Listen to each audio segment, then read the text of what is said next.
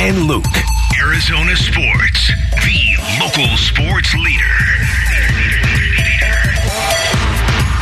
All right, welcome back to the show. It is Wolf and Luke. Jody Jackson is in for Wolf today, and Kevin Zimmerman has wandered into the studio. Not really. Kevin walked in here with purpose. Yeah. Welcome to hell, Kevin. No, I'm kidding. It's a little warm. I think it's actually cooling off. I wonder if what the, if Byron just did. fixed Byron it. fixed it. I don't know. He's the MVP today. Uh, if he fixed it, he is. He should be going to the All Star game. If I that- feel Luke. We'll see. Luke, you are looking a little It's a little. little warm he's over here. glowing. It's- He's it's a glowing over little- here. yeah. I see I'm it, yeah. fine. It's I'm always forehead. I'm always cold, so this is perfect for me. yeah, okay, that's good, good for you. Not great for me. Uh, we'll see how long Kevin stays in here with us in the uh, pressure cooker. But um, Kevin, this was this ended up being a huge four day weekend for the Phoenix Suns. I'm going to start here with you. Are you surprised at all that they were able to do what they did? When Kellan was in here, when I was doing the show with him on Thursday, we were talking about how different things may be when we started doing shows again after the 4th of July holiday, uh, in the sense of like, are we going to know a couple of their players, or are they going to have to wait until they just kind of take the leftovers from the other teams in free agency? I don't feel like they took leftovers. I feel like they added some pretty big pieces. I think when you look at guys like Chimezie Metu, Drew Eubanks, those are guys who haven't been really on good teams, and you could say, oh, go play for a really good team, and then you're going to make yourself a lot of money down the road, so it makes sense to sign them. But then I think you're surprised with Eric Gordon, obviously, when he's getting that pay cut for what he's really valued at and worth. When you look at even Yuta Watanabe, who's proven himself to be a really good role player on some good teams, really good shooter, like you would think he could go out and get more money. So I think when they had that all lined up and then like three o'clock hit for our time on Friday, and it's just one after the other, and you re-sign Okogie, you re-sign Damion Lee, you fill, you check all these boxes of what you need. That was really impressive. So yeah, I mean, the Eric Gordon thing made sense that it took a little longer, but just have the other guys lined up even before that happened, I was super surprised that they could even get that value on some of those guys. How much does that elevate the Suns just right off the bat in the Western Conference? I mean, already you were looking at them as a top team, but can they overcome the Nuggets? Can they? Yeah. Lakers made a lot of moves, so Yeah, I mean Denver. I mean Denver. Kind of you saw planning. I think they made a trade during the finals, which is like, why do you guys? Why are you guys worrying Yeah. about this? Go enjoy being in the Focus finals. on beating Miami. um, because they saw they're going to lose Bruce Brown. You saw they're going to lose Jeff Green, two key parts of that um, title team. Um, so they don't get better. Um, they're relying on some young guys next year. You look at the Lakers. Obviously, they kept a lot of guys like Austin Reaves, Rui Hachimura. That that's big for them because they showed signs of progress in a really short amount of time. And then they go add like Taurean Prince, um, Gabe Vincent, bring back D'Lo.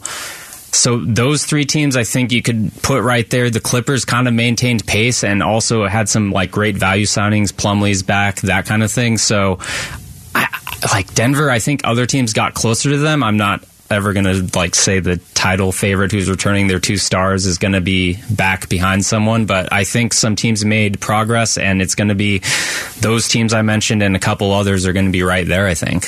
talking to Kevin Zimmerman. Uh, Kevin, in terms of defenders, because I know that's if you if you're a Suns fan, maybe you're not watching. You weren't watching Josh Okogie before he got here. You're not watching Keita Bates Diop on San Antonio necessarily. But when you look at this team now, who in your mind are the defenders? Because they're going to score points and, and almost. I'm trying to look at this as set Denver aside for a second because if Jokic is on, Jokic is on. There's not there's not a player you could have gotten or drafted that's going to stop him.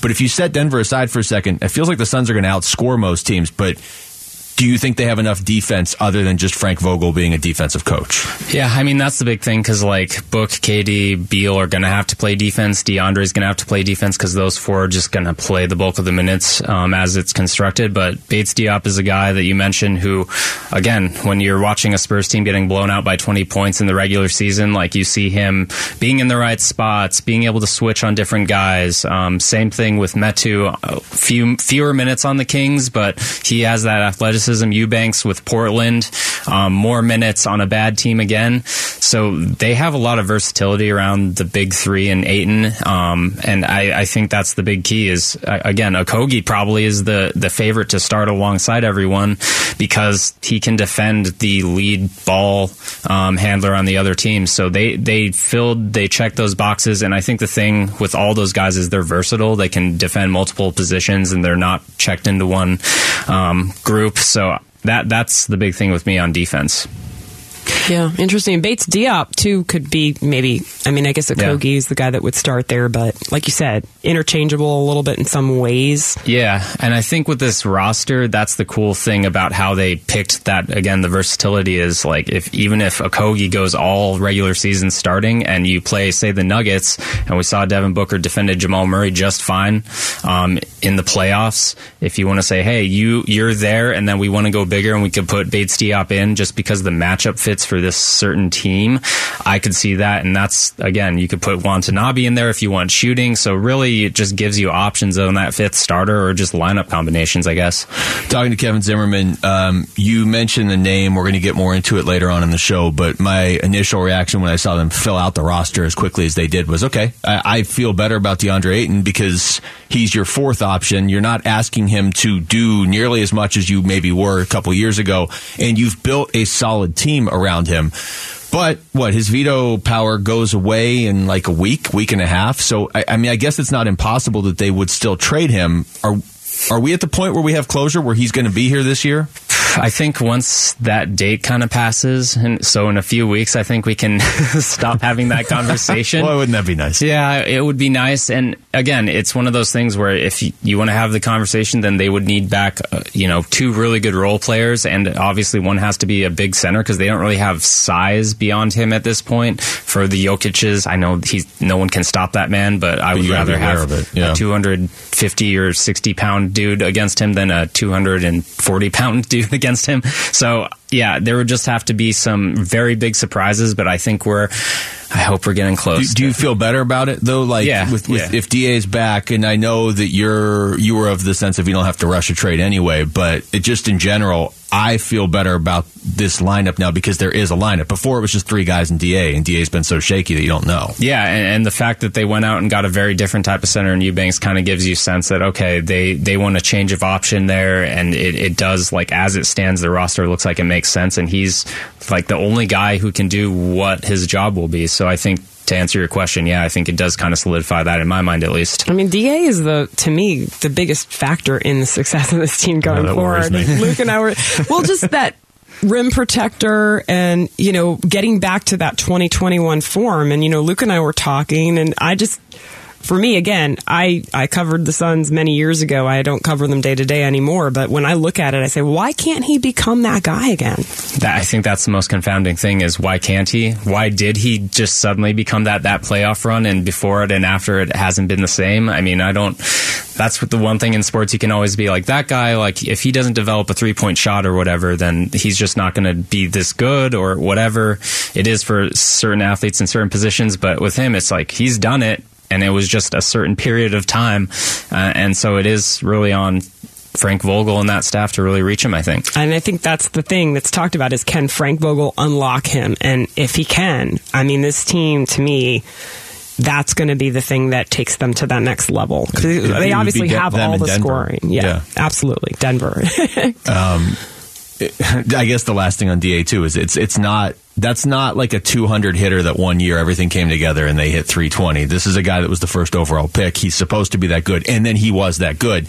Kevin, before we let you go, I just, I, we were talking about this earlier, and it kind of hit me typically when you add when you have a big three and you put pieces around them, it always seems to be the same recycled guys. We were saying before, like you could name it was J.R. Smith and Rajon Rondo and, and James Jones actually was on one of those teams. But for a lot of times, it is guys towards the end of their career that are coming in. They went out and got some guys in their twenties that still have some upside too. I, I I find that impressive to be able to pull that off. I, yeah, and I think it was an athleticism concern because just the rim pressure that whether it's you're talking the bigs like Metu and Eubanks, really athletic guys, or the smaller players like even Jordan Goodwin who came in over the in the Beal trade, um, can drive and that kind of thing. So they really complement the mid range guys, the mid range stars they have. And to your point, like I was just typing Taj Gibson, Blake Griffin, Tristan Thompson, DeAndre Jordan, just to like cover yeah. my bases when I was going through this exercise of like who could they sign, and then they go out and get like young players who still have upside. So I think that's important. Where it's hey, you can get value out of it, you can find diamonds in the rough. Especially watching again like the Blazers and Spurs, those pickups were were huge for them. I think. Kevin, we appreciate it. I'm sure we'll talk to you again soon, and I'm sure DeAndre Ayton's name will come up again, no matter when we talk to you. Thanks. Thanks. Thanks, Kevin. That's Kevin Zimmerman joining us uh, right there. Check out the Empire of the Suns podcast and the two-hour show they did on Monday. Kevin and Kellan is uh, is available in podcast form right now as well.